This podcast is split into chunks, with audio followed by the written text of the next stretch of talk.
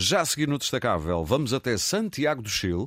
Vai ser uma conversa mais do que transatlântica com Cristina Branco, já a seguir.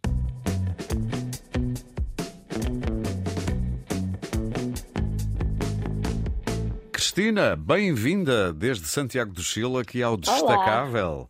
É um prazer ter-te aqui. Antes de mais, Olá, como é que têm corrido os concertos aí pela América do Sul? Eu sei que estás aí desde o início do mês, ou estou enganado? Desde o dia 9. Que país é que já, é que já é, em que país é que já, eh, já estiveste? Uh, eu, eu, já tinha estado, mas uh, já passei, uh, neste momento já fiz Colômbia, Peru uhum. e agora Chile. Depois vamos para a Argentina e Brasil. Claro. Isto porque estou aqui a falar com a Cristina Branco, ela tem um novo álbum, já saiu há algum tempo, não muito, o disco Mãe, e vai ter concertos em Portugal, já teve e vai voltar a ter agora no final do mês e início do próximo, já vamos falar disso. Mas tem andado pela América Latina, vai, vai estar no Brasil. Já agora, curiosidade, como é que o fado é recebido? O fado que normalmente é muito conotado com ai, a tristeza, ai, a dor, ai, isto, ai, aquilo, com o tropicalismo e a latinidade do, dos sul-americanos? Olha, eh, depende dos países, é, é, a minha opinião. Por exemplo, uhum. acho que Colômbia e Argentina têm uma identificação imediata com, com a nossa música, mas também e sobretudo com a poética do fado, ou seja, com, com a escolha das palavras, com a intensidade da poesia, tem, tem uma conexão direta com connosco por aí. Ah. Um, países ah, como, como tu disseste... Peru e o Chile, não sei bem, é um bocadinho pois. mais disperso. Mas como tu disseste há já uns largos anos, eh, não há só tangos em Paris, na Argentina, portanto também não há só tangos. O Fá também eh, faz aí... Também se toca e também se canta, claro. Exa... Eles gostam muito. Exatamente. Olha, uh, vamos olhar para o teu novo álbum, o disco Mãe. É um disco lindíssimo, uhum. eu diria. Uh, na folha promocional diz uma coisa curiosa e eu praticamente concordo com isso. Diz que é um regresso teu ao fado tradicional, uma espécie de redescoberta do tradicional do fado. Correto.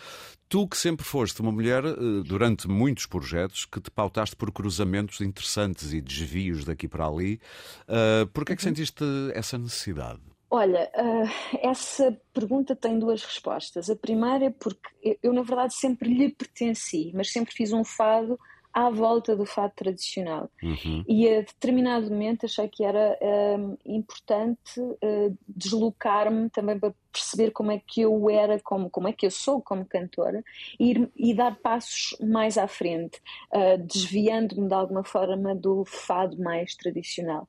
Que em determinada altura da minha vida não me fez assim tanto sentido, porque, porque se calhar era uma pessoa mais, mais leve e porque queria cruzar outros caminhos, como tu disseste. Alguma vez puseste uh, a hipótese de migrar para outros estilos definitivamente ou nunca te aconteceu? Absolutamente não, uhum. nunca, não, não, não, de todo. Uh, só que fui sempre fazendo outras coisas, por necessidade, até para me encontrar com o fado tradicional, eu diria. Sim, e 26 sim. anos depois, acho que chegou o momento, acho que percebo melhor do que antes. Acho que sou muito mais intensa até se tu quiseres a cantar. Acho que interpretativamente também tenho outra dimensão uhum. um, e percebo, consigo perceber muito melhor uh, o que é que o fado pode dar aos outros e me pode dar, pode dar a mim também. Ou seja, em vez, o que me estás a dizer é que em vez de teres mergulhado para dentro da floresta logo no início, andaste aqui a rondá-la, a vê-la de fora, uh, aquilatar a coisa e depois agora decidiste ir até ao coração. É, é justo dizer isto? Eu diria que uh, eu tive sempre essa necessidade de rondar e de, de, procurar outros caminhos para de repente voltar até ao fato tradicional. E acho que 26 anos depois faz todo o sentido. Uhum. Um, porque, porque, na verdade, eu sempre fui um pouco como a, a, filha adotiva do fado, porque não sou de Lisboa, porque nunca cantei numa casa de fados, porque tenho outros percursos, porque comecei fora, de fora para dentro. Começaste na Holanda? Uma coisa... Diria, sim, comecei na Holanda, sim, sim. É ah. mesmo. Sendo portuguesa, nunca te, eu nunca emigrei para a Holanda. Eu vivi três anos na Holanda, mas foi uh, foi em 2008, portanto, 2008 não, desculpa, 2000, 2000, de 2016 a 2018. Portanto, não, não sou propriamente imigrante, mas uh, foi uma coincidência começar por ali. Sim, aliás, eu diria que a Europa conheceu-te melhor primeiro do que nós mesmos, nós mesmos aqui em Portugal, ou estou enganado? Sim, sim, é verdade. É verdade. Que é um percurso, eu tenho muito essa sensação. É um percurso muito interessante, eh, porque não é muito comum, não é? Olha uma coisa. Não sei, sabes, é sempre um pouco solitário, não é? Porque achamos sempre que estamos a fazer, fazer coisas que, uh, que os nossos não, não conhecem e muitas vezes não reconhecem ainda. Sim, porque o teu primeiro álbum, Live, salvo se bem me lembro, em, em Amsterdão ou na Holanda? É o Murmúrios. Exatamente, eh, mas começa por ter um, um, sucesso imenso na Holanda, depois os próximos álbuns também têm sucesso na Europa, e só depois de 2000, eh, tipo três anos depois, é que nós aqui começamos a reparar numa Cristina Branco, não é? É verdade, é verdade. Olha, tens noção de que estes. Eh, quantos anos é que são? 26? Já vais no 18 uhum. álbum. Isto não passou muito. Até para mim, que estava a preparar a entrevista ontem. o que é isto? Já são 26 anos de carreira. Como é que é possível? Vamos mesmo falar sobre isso, Aurélia. 26 anos é metade da minha vida. Portanto, um, quer dizer, sim, 25. Sim. Mas, uh, mas sim, passou muito rápido. Eu, eu tenho a sensação de, de só ter uh, olhado efetivamente para mim como cantora uh, tipo a meio desse percurso de 26 anos, portanto, diria há 15 anos ou pouco Sim. menos, 12 é que eu comecei mesmo a perceber que eu era cantora, que este era o meu trabalho e que era uma inevitabilidade na minha vida. Que não havia volta a dar.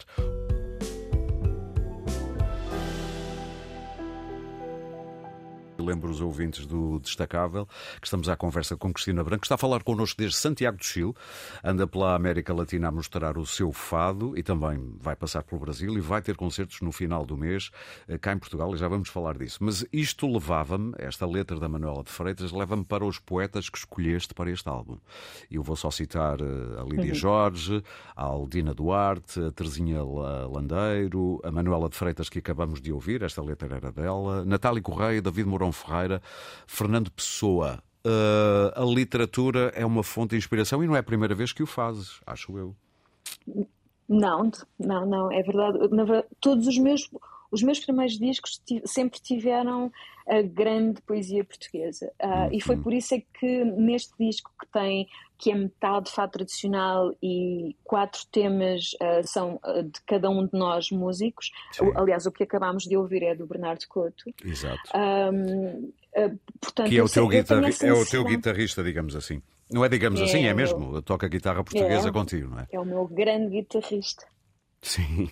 Uh, e, e, e, sim, e de, repente, quando tu pensas em fazer um disco de fado, e, e mesmo nestes quatro temas, a inspiração era sempre a partir do, do, do fado e do que nós tínhamos absorvido do fado, mas colocando a nossa sonoridade e a nossa energia dos quatro juntos uh, nessas quatro músicas, de, de repente eu, eu, eu pensei que uh, poeticamente o disco tinha que remeter para tudo o que eu já tinha construído nos meus primeiros discos, ou seja, agarrar na poesia portuguesa, nos uhum. grandes autores portugueses e dar-lhe aquela intensidade, aquela maturidade que muitas vezes, nos, por exemplo, nos meus um, naquela trilogia, eu costumo dizer que é uma trilogia, o Menina, o Branco e o, e o Eva, uh, não tinham, porque era, são, uh, ou, ou, melhor, são três discos de, uh, compostos por, três, por, por autores muito jovens, Sim. que escrevem de uma forma com uma liberdade também, mas com uma, um, com uma leveza que eu neste momento dispensaria, ou seja, para este novo disco, para este mãe. Apeteceu ancorar-te.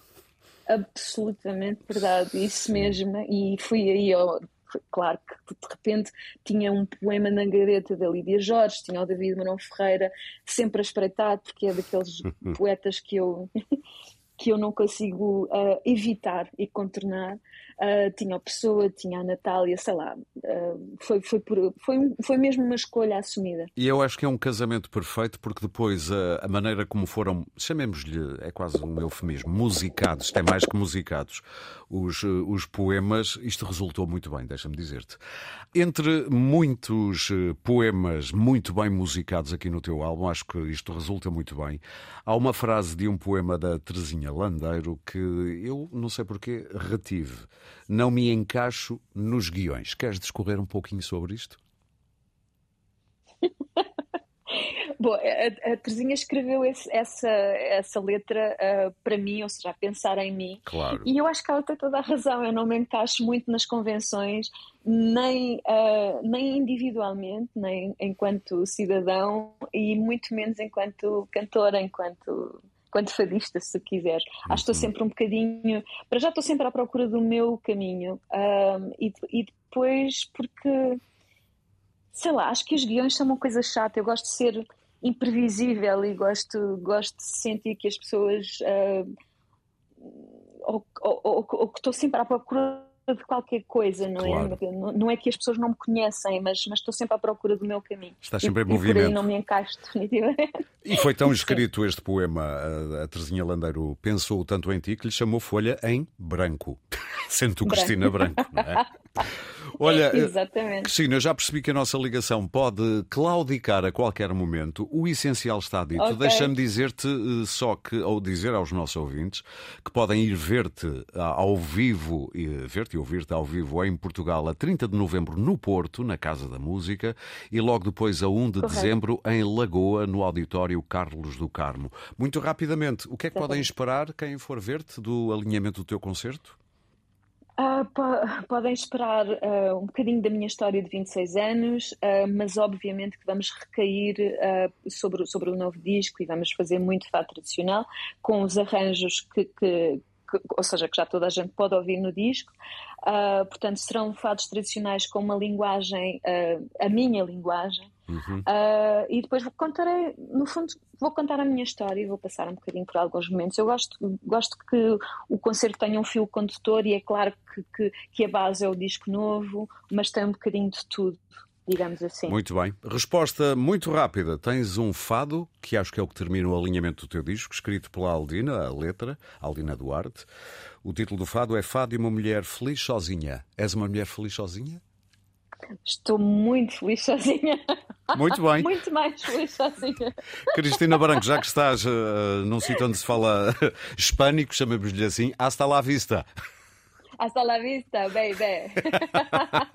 muito obrigado e felicidades. Obrigada, Aurélio. Um grande beijinho.